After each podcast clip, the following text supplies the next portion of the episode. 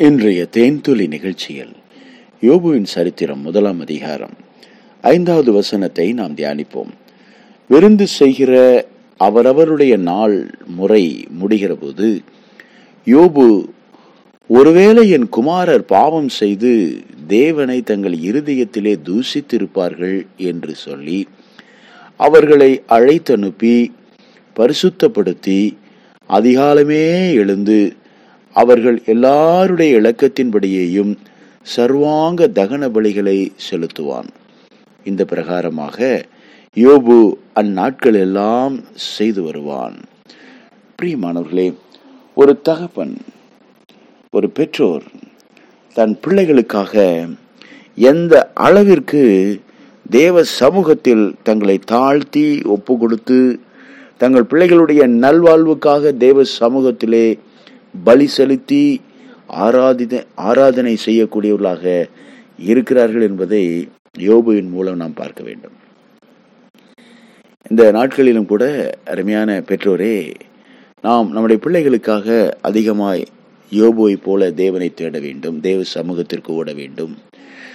நம்முடைய பிள்ளைகள் வாலிப வயதிலே சிறந்தவர்களாக தேவனுடைய உன்னதமான கரத்திலே பலவானாகிய இயேசு கிறிஸ்துவின் கரத்திலே ஒரு அம்பை போல இருந்து எய்யப்பட வேண்டும் என்றால் நாம் ஜெபிக்க வேண்டும். தேவனை தேட வேண்டும். தேவ சமூகத்திலே ஒருவேளை அவர்கள் பாவம் செய்திருப்பார்கள். அந்த பாவத்திற்காக அவர்கள் ஒருவேளை மன்னிப்பு கேட்காமல் மனம் திரும்பாமல் இயேசு ரத்தத்தாலே கழுவப்படாமல் இருக்கலாம். அதனால் அவர்களுக்கு கிடைக்க வேண்டிய நியாயமான ஆசீர்வாதங்கள் தடைபடலாம். அவருடைய எதிர்காலம் சூனியமாக்கப்படலாம். அதனால பெற்றோராகிய நீங்களும் நானும் தேவ சமூகத்தை நித்தமும் நம்முடைய பிள்ளைகளுக்காக தேட வேண்டும். உங்களுக்காக ஜெபிப்பீங்க. உங்கள் பிள்ளைகளுக்காக சிறப்பாக ஜெபிக்க வேண்டும். ஒரு சிறந்த ஜெப வீரராக நீங்களும் நானும் இருக்க வேண்டும். பிள்ளைகளுக்காக ஜெபித்து பிள்ளைகளுடைய பாரத்தை சுமக்கக்கூடிய பெற்றோராக நாம் இருக்க வேண்டும். பிள்ளைகளுக்கு ஒத்தாசை செய்யக்கூடியவர்களாக பிள்ளைகளை நம்முடைய தோல்மையில் ஏற்றி இந்த உலகத்தை தாண்டி தூர தரிசனமுடையவர்களாக அவர்களை பார்க்க வைப்பதற்கு நாம் பிரயாசப்பட வேண்டும். தேவனுடைய பக்தி வைராக்கியமான வழிகளை அவர்களுக்கு நாம் கற்றுக் கொடுக்க வேண்டும். தேவனுக்கு சிறந்த வழி செலுத்தக்கூடியவர்களாக அவர்களை நாம் மாற்ற வேண்டும்.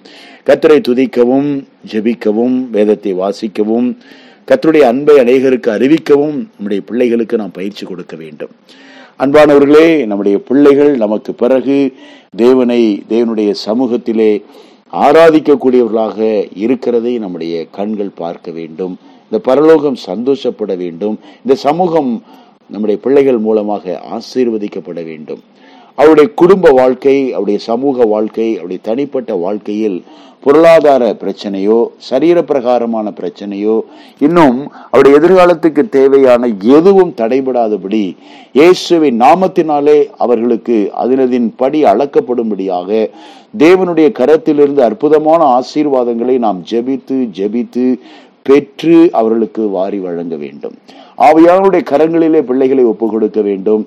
கர்த்தாவே என் பிள்ளைகளை நீர் வளர்த்து தாரும் என்று கேட்க வேண்டும். இந்த பிள்ளைகளை எப்படி வளர்க்க வேண்டும் என்று நாம் கேட்க வேண்டும். இந்த பிள்ளைகளோடு ஆண்டவரே நாங்கள் பேசக்கூடிய வார்த்தைகள் கூட அவளை கோபப்படுத்தாத வார்த்தைகளாக ஆண்டவர் இந்த பிள்ளைகளை எப்படி நடத்த வேண்டும் என்பதை நாம் ஆண்டவரத்திலே கேட்க வேண்டும்.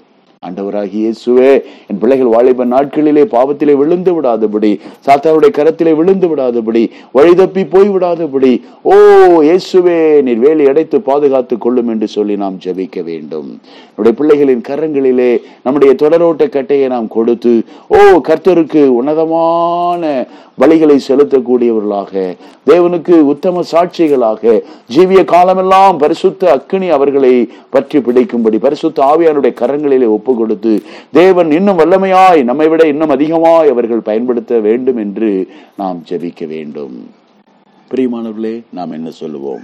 நம்மை தாழ்த்துவோம். யோபு அப்படித்தான் தன்னுடைய பத்து குமாரருக்காக ஒருவேளை அவர்கள் பாவம் செய்திருப்பார்கள் தேவனை தூசித்திருப்பார்கள் என்று எண்ணி அவர் பலி செலுத்துவார். அதிகாலமே எழுந்து தேவ சமூகத்திலே வந்து பலி செலுத்தி தன்னுடைய பிள்ளைகளுக்காக அவர் ஜெபிக்கிறதை நாம் பார்க்கிறோம். நாமும் கூட நம்முடைய பிள்ளைகளுக்காக நம்முடைய பிள்ளைகளுடைய பிரகாசமான எதிர்காலத்திற்காக அற்புதமாய் தேவன் வைத்திருக்கிற ஆசீர்வாதமான வழிகளை அவர்கள் கண்டுபிடிக்கும்படியாக தேவனுடைய பலத்த கரத்தில் அவர்களை ஒப்பு கொடுத்து தாழ்த்தி நாம் ஜெபிக்க வேண்டும்.